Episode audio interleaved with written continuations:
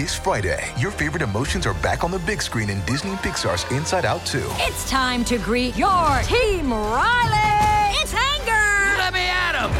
Fear! Safety checklist is complete! Disgust! Ew!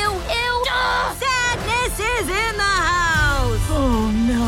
Hello, I'm anxiety. I'm one of Riley's new emotions. Disney and Pixar's Inside Out 2. There's a part 2? We're going! Rated PG. Parental guidance suggested. Only in theaters Friday. Get tickets now.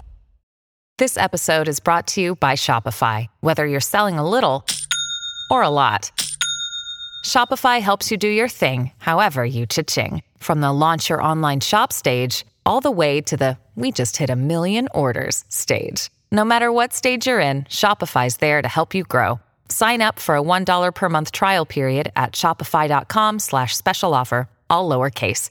That's shopify.com/special offer.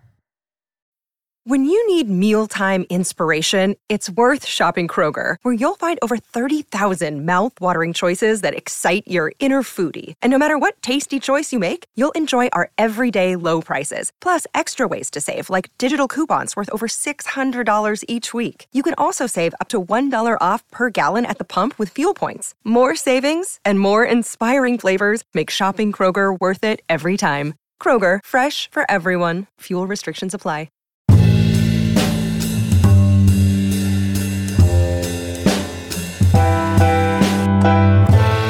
Welcome, ladies and gentlemen, to another edition of the Woke Bros. I'm Big Waz with my girlfriend Tamar, eating chicken in camera view. Joined as always are my brothers and the future is female. Terrible shirt. That better not be in the frame. No girls allowed on the Woke Bros. Girls allowed on the Woke Bros for a reason. Joined as always, my brothers, my comrades, Nando Vila out in Santa Monica, and Michael Jamal Brooks on the planet of Brooklyn. Rob Lopez on the ones and threes, keeping us on track as always. On today's show, Nick Cannon, Hotep 5%er hero. He got himself into some hot water. Oh, but he's there for him. He said the thing. He said the thing that nobody wants to hear. That's the best Dan Levitard thing. He's like, we're all just waiting for someone to say the thing, and Nick Cannon is the one who said the thing this week. You know, we just get, it's like an ongoing reality show. Who said the thing this week? Can I say real quick? Yes. One of the funniest things that has occurred, like, especially because like social media just should be abolished and it's disgusting. But the one thing that I've really enjoyed in the last couple of months has been like the discovery, particularly of like a certain type of like bougie white woman who probably just think that like, oh, Louis Farrakhan, he was probably like a leader in the 80s. Sharing clips of like, yeah, and like just like, because Farrakhan's a great speaker, so they have like this 1 minute clip of like the nature of this country. Do you even like? I don't care. Because I don't care. Right. Like, do you understand? Hilarious. Like, yeah. even given all of the like, well, you can't, you know, like all of the like identity shit that these people are like constantly filtering. Like Farrakhan has definitely said some shit that they would find, you know, in that word that I will cancel problematic. But it's just great. Like they just have everybody doesn't know shit. And so you just have like they're just like, oh, this is a great description of our white privilege by this gentleman, Louis Farrakhan, deporting a flight to Libya where he talks about the Zion Jew government with Khatai. Explain to Phil Donahue that Yaka made us have white fragility. If we go in that direction, it would be a lot more interesting. Of course. Yeah. And we're going to get into the Dems co-authored a bipartisan bill to disallow the president of the United States from withdrawing troops from Afghanistan. We're going to get into the hypocrisy. And really, it's not really hypocrisy. It's basically what the party stands for, if you understand what the party actually is of that.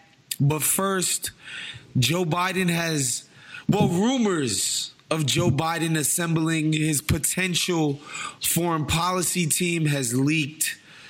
As listeners of this show might come to expect, we don't think it's a good team. This ain't exactly the 1996 Bulls here. Nando, man, break it down for the people. The basic, it's, man, it's if you know anything about Joe Biden, the Clintons, the kinds of Democrats that they are always going to default to whatever the freaking status quo of DC is, like in every, like at every single turn, it like foreign policy is not going to be any different. Like when he assembles, you know, the commerce team, it's going to be whatever the status quo of DC is, that's what they're going to go for. And obviously, because it's Joe Biden, more of the same here for foreign policy. Yeah. And I think it's important to understand two things about foreign policy. One, it's the realm in which the president has the most leeway to act. You know, they can basically act unilaterally. They don't need Congress to agree with them on anything regarding foreign policy. And before you go on, that wasn't always the case. When the founders who basically invented planet Earth, according to the people in this country, when they made the Constitution, it was the point of Congress was like, bro, you can't just let this dude start wars whenever he wants to. You can't just let this guy unilaterally make decisions overseas whenever he wants to. Like, it's like one of the founding principles of the quote unquote three branches. It's like, you do not let the president do whatever he wants to do overseas. Like, we've seen firsthand in England how that shit could just go terribly bad for us. Yeah. But in the modern times, there is no check on how a president operates overseas. But go on, Nando. Yeah. And it wasn't that long, like what you say, it wasn't that long ago that like Senate Democrats were intervening to stop the Reagan administration from funding death squads in Nicaragua and stuff like that. Like, it's unimaginable today. So they had to sell coke instead. And, exactly. And give it to the, bring crack into the ghettos. It's 100% true. Democrats don't want to fund death squads, but guess there's a man named Blandone has the So these days the president can do whatever he wants foreign policy. And Ronald Reagan's senile, but he still orders the hit on Gary Webb. Yeah, exactly. Watch that movie, Kill the Messenger. Get educated. But so the president can do whatever he wants on foreign policy, which is why it's interesting to look at what they plan on doing on foreign policy. And it's one, and it's the other thing that's important to understand about foreign policy is that it is the realm in which the two parties agree on the most, right? They mostly agree in the broad contours of what to do when it comes to war and peace, issues of war and peace, right? We've seen Democratic administrations start wars. We've seen Republican administrations start wars. They more or less agree, and that's why people have called sort of the national security apparatus or the foreign policy establishment or whatever you want to, the blob, because it's this unchanging thing that is very difficult to move on any particular issue, no matter how well-intentioned someone may be or not be. So when there was a tweet that came out this week in which an Axios reporter had done some reporting on who Biden was thinking about putting on his foreign policy team and like tweeted out the list of people. And lo and behold, they are all people who are deeply embedded in the blob. And it's important to understand who they are and what their role is within the blob, because there is kind of two teams within this big blob. One is the kind of like the fire breathing, neocon, frothing at the mouth, reactionary. Hyper-nationalists. Blow up, kill everything. Let's start a war with Iran tomorrow. Yeah. Like, we should have did this 20 years ago, those people. Yes. And it's like, and for reasons of like, and they almost have like a quasi-religious impetus to do it, right? Like, this is a war of civilizations that we need to win and that we're under assault and all that stuff. And then there's the sort of liberal half of the blob, which what they do is kind of they add a humanitarian sheen to the things we're going to do anyway, right? So what they're called is like liberal interventionists or humanitarian interventionists. And the key person who most likely would be Secretary of State under a Biden administration is a woman named Samantha Power. And Samantha Power became famous for writing a book called The Problem from Hell, which was about the United States' inaction in the genocide in Rwanda. And she uses that episode of foreign policy to then justify interventions abroad, military interventions abroad, in the name of humanitarianism, of sort of liberal do-goodiness, right? Look at these people, they're all going to die, we need to come in militarily and save them. This was the impetus behind the Obama administration's intervention in Libya, right? It was sold to us at the time as an oncoming genocide, that Gaddafi was going to genocide the people of Benghazi. We needed to intervene now, or there would be an absolute genocide of all the people who lived in Benghazi. So we went into Libya, bombed them. Gaddafi was killed, deposed him. And then, lo and behold, Libya fell into a state of absolute chaos, slave trade, tribal warfare and sectarian warfare that is way more horrible than anyone could have ever imagined. So it's just kind of it's indicative of what's coming, of what's so deeply embedded within the Democratic Party administration establishment, which is this liberal interventionism. For one second, because I hate to be the resident Barry apologist on this podcast, but the only thing to my mind that Barry's the best thing that he's ever done foreign policy-wise, whatever. I love the Iran deal. I loved some of the other stuff. But publicly, he was like, look, the freaking Israel lobby is intractable in Washington. The Saudi lobby is intractable in Washington. And these dudes influence so much.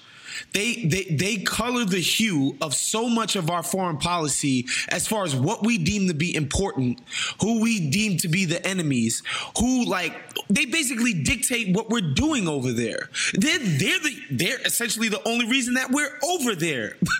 You know what I'm saying? And he was like, yo, man, realistically, there's money to be had in Southeast Asia. We need to get out the Middle East and do that instead. Not to say that it was some, humanitarian or pie in the sky shit. He's just like, we wasting our time over there. Those homies have money invested in making sure that we continue to waste our time over there. People think that it's in our national interest to have influence over there. We need to try to wield influence in Southeast Asia. It'd be more profitable. Well, it's good you bring up Obama, because Obama had a very light criticism of Blob. Right. Like he sort of very lightly kind of opposed certain small, certain discrete issues that the Blob kind of really believes in, and the reaction to it was absolutely insane, right? As if he was and it really wasn't it wasn't even any remotely close to what a Bernie administration would be right? In which they would be a direct challenge to the Blob, and what that would look like is actually one of those fascinating counterfactuals of what would have happened? What would have happened had Bernie put in some people who were genuine critics of American empire and actually came and confronted the Blob in that sense. What would have happened is an interesting question to think about. But Obama's very light criticism and very light attempts to sort of deviate a few degrees away from the Blob's sort of hegemony was, fought tooth and nail. So, yeah. Yeah, I think, though, the only thing that I would say is that everything that's been said I agree with. I think the one tangible difference actually really is the Iran deal. And potentially opening up. I don't know what Biden hasn't said much on it, but also Obama did normalize relations with Cuba. And those are two huge reversals by Trump. And particularly the Iran deal is one of the most damaging things. So those, the fact that Biden says we'd go back into the Iran deal, that is I don't even know if that's possible. The U.S. has no credibility, but that's real.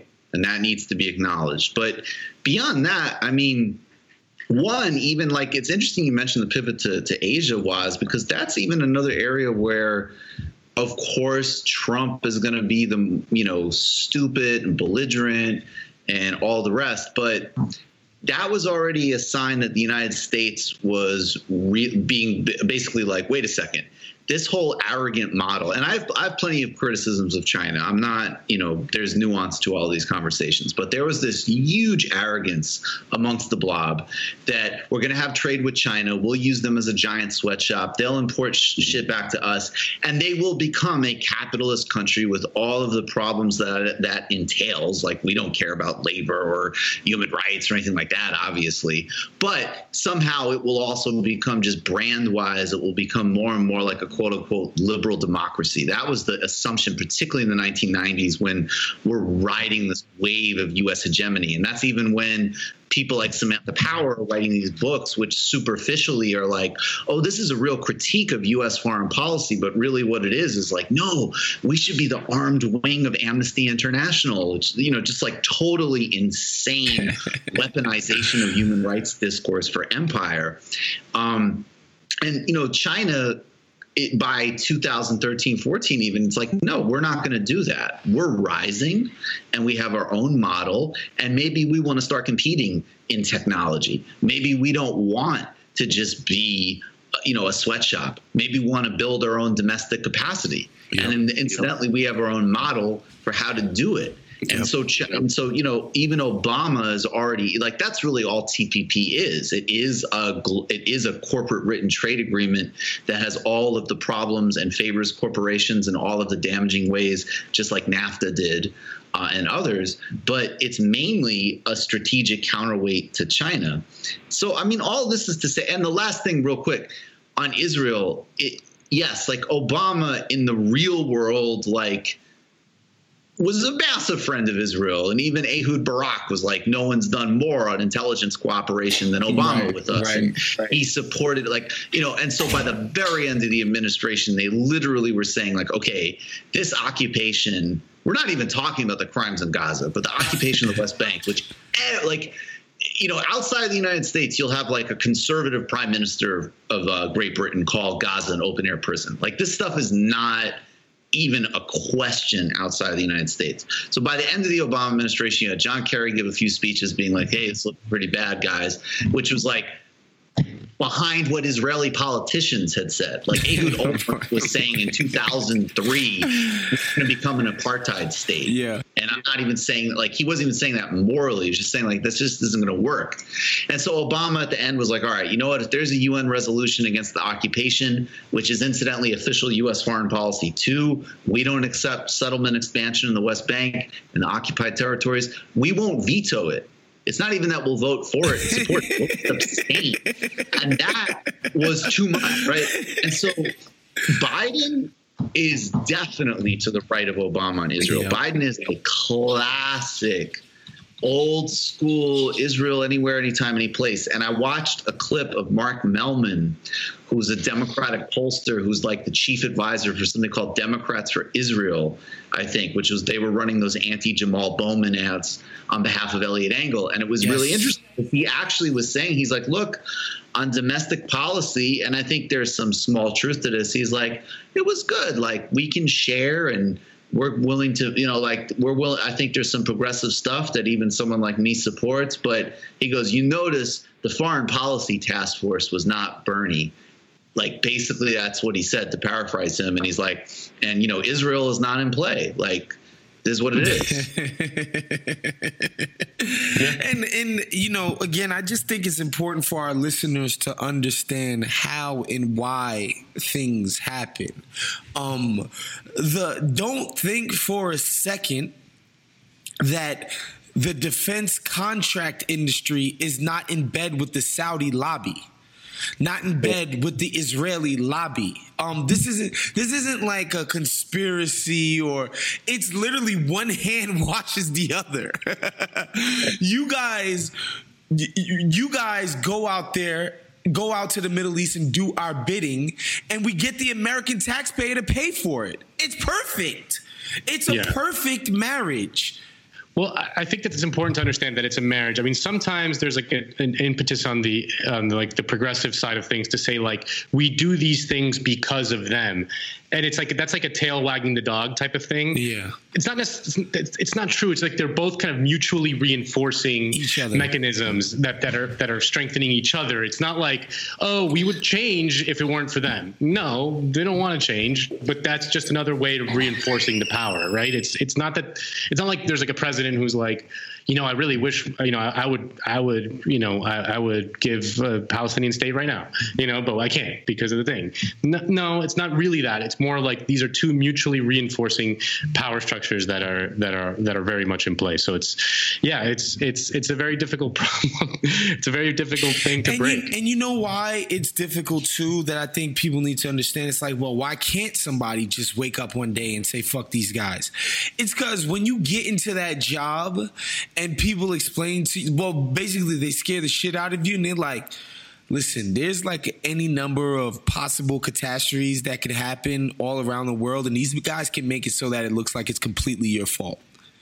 And that's it. It's like they're literally holding a gun to these cats' heads. Like, if something awful happens in America, whether it's your fault or not, whether it's incompetence, whether it's whatever, the military state can make it so that it seems like our president didn't keep us safe. And nobody's scared of fucking wussier than Americans, man. Like, straight up and down. I mean, like, 9/11 kind of woke me up to that point. And I'll tell them my own story about myself, and we can go on to the Democratic Congress, which is inexcusable still. But I remember 9/11 happening. I remember, you know, living and growing up in New York City and being steeped in the flag waving and the holy shit, like they attacked us in Manhattan. Like, what the hell is going on? You know, the fear, the paranoia, and, you know, the rhetoric that came out of it about brown people, Muslim people. And, you know, again, you grow up in East Flatbush, you don't know no fucking Muslim people. You don't know any Iranians or, you know, Yemeni people or anybody from Lebanon. You don't know any of these people. And so you absorb that rhetoric about Muslim people, right? And I remember talking to an older homie of mine, Nigerian cat. His name is Kareem. And I was like, and I don't know how the subject came up, but he was like, I was like, Kareem, you not scared of Muslim people? And Kareem said, my nigga, I'm Muslim.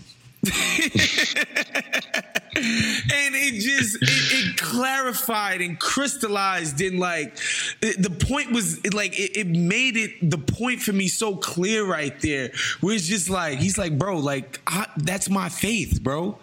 Those are my people. Like, I'm somebody who you love and you know, have grown up with, essentially. But I say all of that to say, like, that attitude that I might have had being a 14-year-old in New York during 9/11 permeates the entire country. And so it's very easy to scare people into thinking these foreigners are what's keeping you from your hamburgers. So, you know, that's why this shit is able to persist.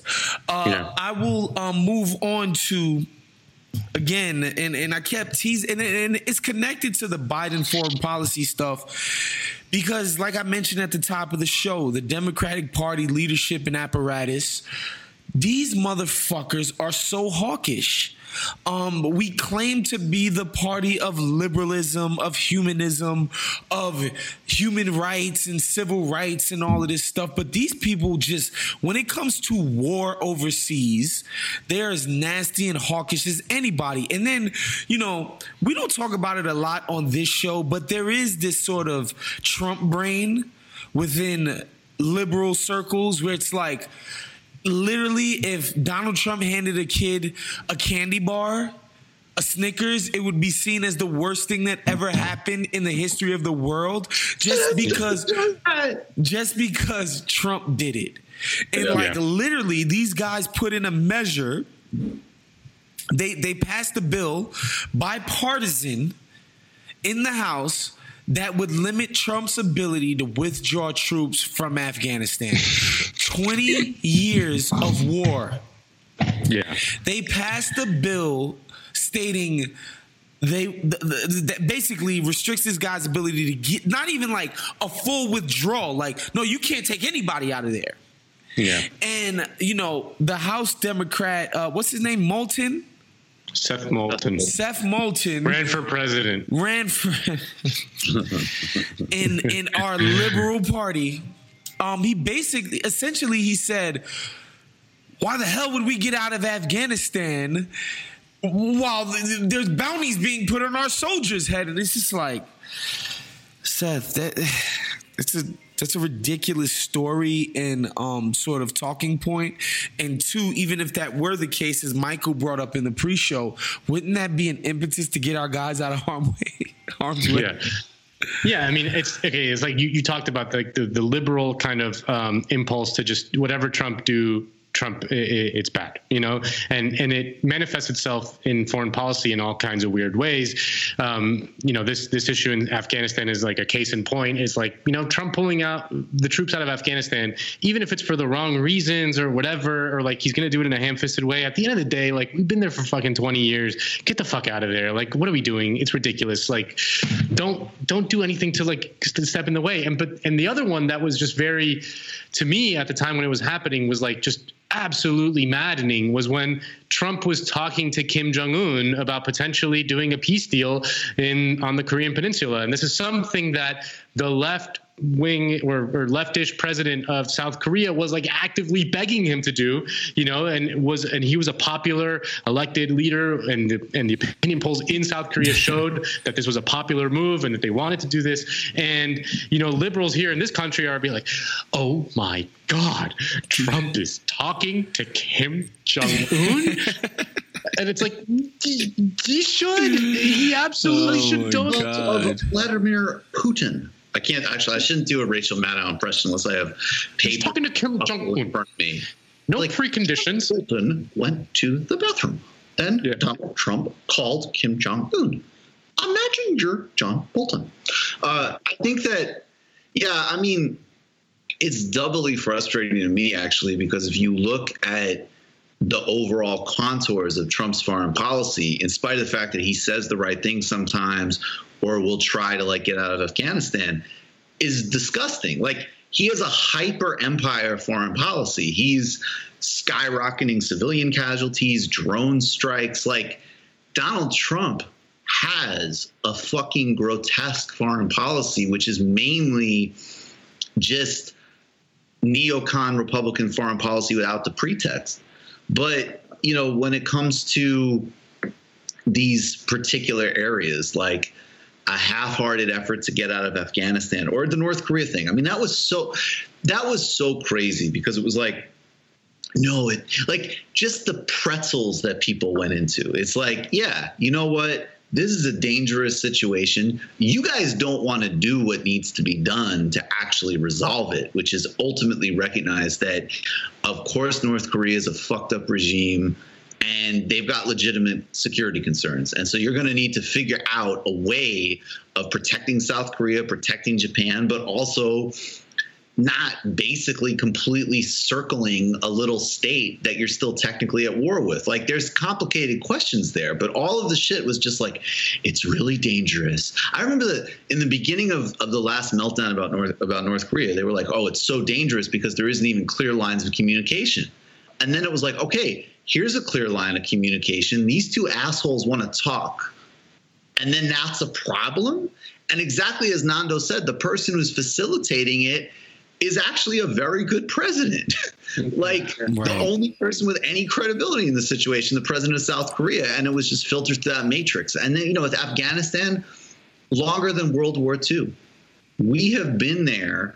We've killed innumerable civilians. Our soldiers have died, have PTSD, have lost limbs, have everything.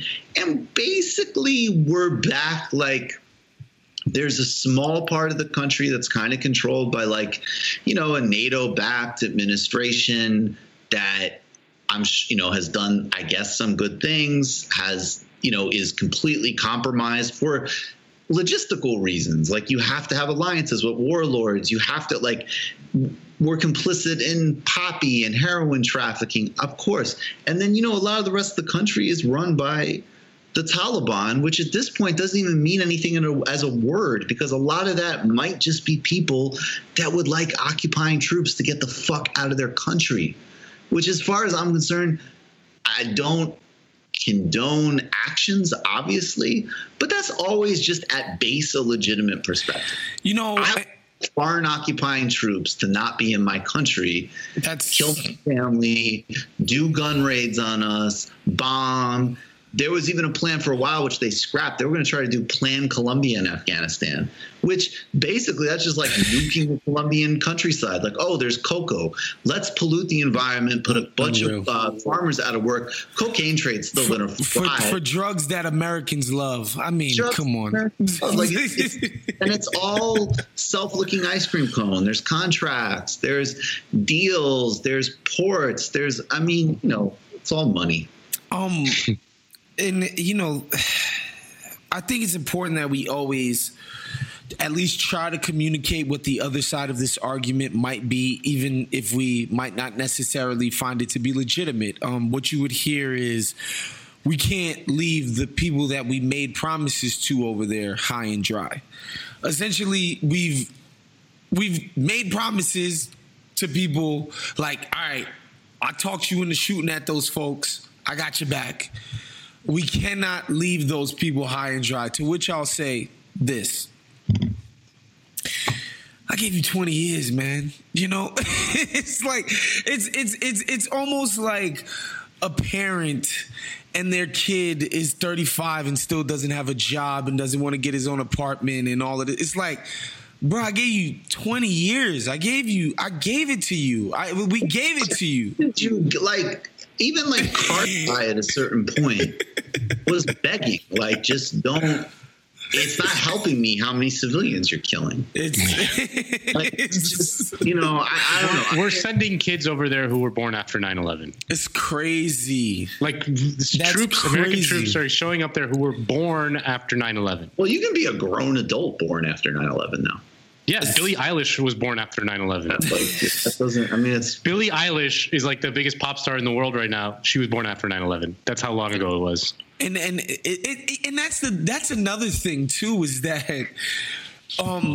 the current dialogue and discourse is disconnected from that. Yeah. Like, we went there for 9/11.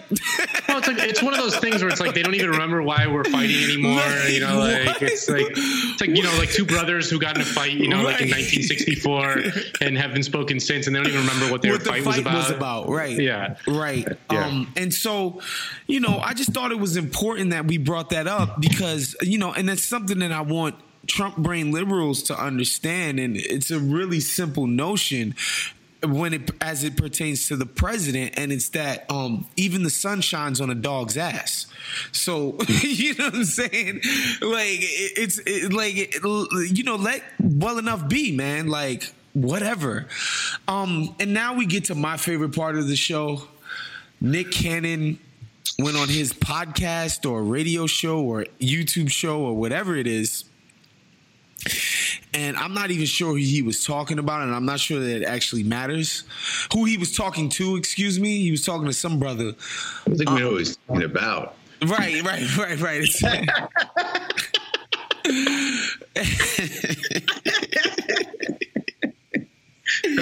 And Rob is going to play the clip for you guys, and you can play it right now, Rob. Then let's go. Let's go to what it really is. Then when we talk about the power of melanated people, when we talk about who we really are as guys, and understanding that our melanin is so powerful and it connects us in a way that the reason why they fear black, the reason why they fear is because the lack that they have of it. So then when you see what, you know, Dr. Francis C. Welsling talked about is that fear in that genetic annihilation, deficiency of when you have a person that has the lack of pigment, the lack of melanin, that they know that they will be annihilated. So therefore, however they got the power, they have the lack of compassion. That melanin comes with compassion. Melanin comes with soul. That we call it. We call it soul. We soul brothers and sisters. That's the melanin that connects us. So the people that don't have it are. And I'm going to say this carefully, are a little less, and where the term actually comes from, because I'm bringing it all the way back around to Minister Farrakhan, to where they may not have the compassion or when they were sent to the mountains of Caucasus when they didn't have the power of the sun that the sun then started to deteriorate them. So then they're acting out of fear. They're acting out of low self-esteem. They're acting out of a deficiency. So therefore, the only way that they can act is evil.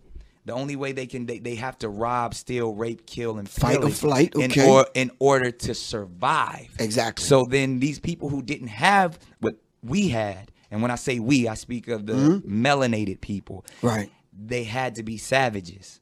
They had to be barbaric. They had, because they're in these Nordic mountains. They're in these rough torrential environments. So they're acting as animals. Right. So they're the ones that are actually closer to animals. They're the ones that are actually the true savages. And then they built up such this I don't want to say warrior, but they built up such this conquering barbaric mentality. And essentially what Nick Cannon is trying to explain to you guys is that Mike, not yet, Mike, not yet. Is that white people, because they didn't grow up in Africa in the sun with plenty of food and just life and just paradise, essentially. My fault I wasn't born in Zamunda. Exactly. We're born in these cold-ass caves, which evolutionarily evolved them to be these barbaric, animal-like... It's so good. It's so good. The pseudoscience of it is so incredible. It's the type of thing that I love. That I just have to say, like, Nick Cannon was not who I expected. You didn't think Nick Cannon was gonna radicalize? I thought Nick Cannon was like polished. I mean, Cannon was like, and now we've got another great performer. Yeah, I thought he was like the Black Ryan Seacrest or something. You know, like Nick Cannon contains multitudes, people. But like, I hear this shit, y'all, and I'm just like, and I tweeted this earlier. I was like, I would pay money to watch Congressman Steve King watch that clip for the first time. To just watch him absorb that. These like pseudoscience, eugenicist type of cats like Andrew Sullivan. I would love to watch, or I would love to watch them have a conversation with Nick Cannon about it. It's like, yeah, y'all savages. Y'all, you guys were grafted from pigs. I can't. It's just created by scientists. And we say this all the time, Mike. But another reason why I think this is funny is because we're Derek Chauvin. JFK biggest Derek Chauvin. This rhetoric literally is what connected Michael Brooks and I initially. He made a joke about 5%er Nation of Islam rhetoric, and he framed it in an Obama. He made it was like if Obama was a 5%er. And I just thought it was so funny because so many people don't know about this shit. They don't know about this strain of belief amongst Black Americans. Like this idea that like, no, not like Black people aren't like the sort of backwards, apish people. No, in fact, it's the opposite. Black people are full of love, understanding, spirituality, humanity. White people are actually savages. And if we're being real, if you're a Black American and you just do the historical history, you got receipts. I'm just saying. I'm not saying I agree with Nick Cannon. I'm just saying, like, if we really want to play that game, shit, man, it's a compelling one to play. Man, Mike.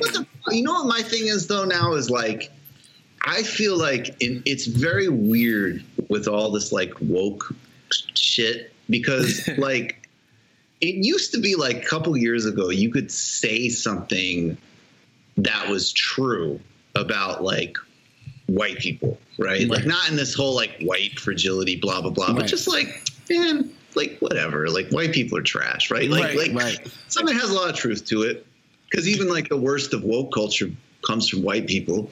And so, you know, it's like, but now in 2020, like among certain subculture, it's like that's become the cliche. So even like there's no doubt that like most white people have no idea what Nick Cannon is talking about. But I know people that like 5 years ago would have been like, well, that's, you can't say that about anybody. And now they would be like, that's right. You know, and it's just like, shut the fuck up. Like you're embarrassing yourself in both actions. Like there is this weird like Zizek had this provocative article, which as always, you know, people misinterpret him as always because, you know, whatever, people just like to do that. And it was like, you can't like the negation of your basic self-dignity is not like the medicine to kill racism. So I think like there is this kind, and then the other part of it that's interesting is like definitely the class dynamic. So like, I'll just say like, first of all, full stop. He shouldn't have been fired. Fuck Viacom. Like, in fact, if I knew he was saying stuff like that, I would be consuming Viacom. There's a part of it. I would watch Nick Cannon right now on Viacom. We should get Zizek on Nick Cannon's show. Yeah, exactly. You know, like, I have a lot of sympathy for the Black Israelite movement. I find them hilarious. They're in New York and City and so on and so forth. And, you know, Black Israelites. No, I like them because I am near their passion. But I think that like, yeah, but I guess, I don't know, man. I just, but okay. So number one, I'm not canceling anybody ever.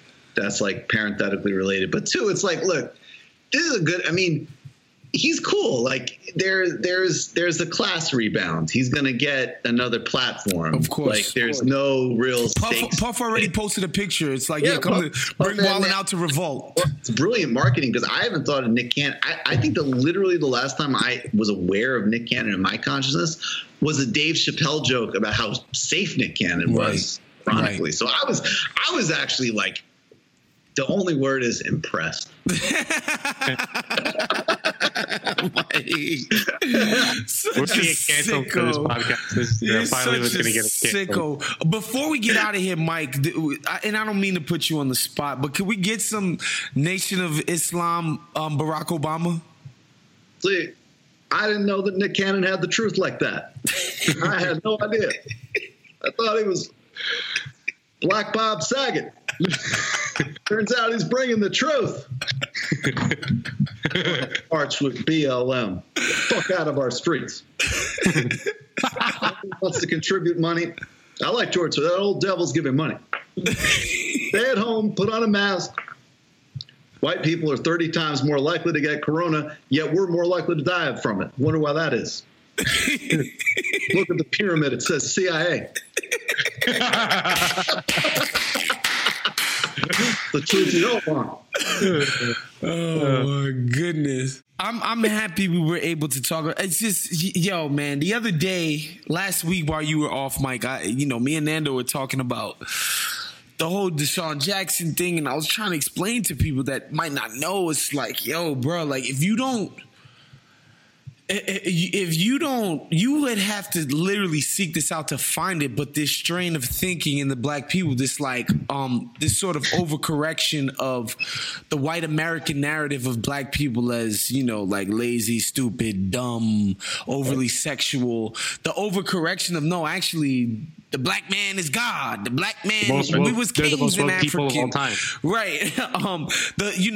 Humanity was born in Africa and all of this type of shit.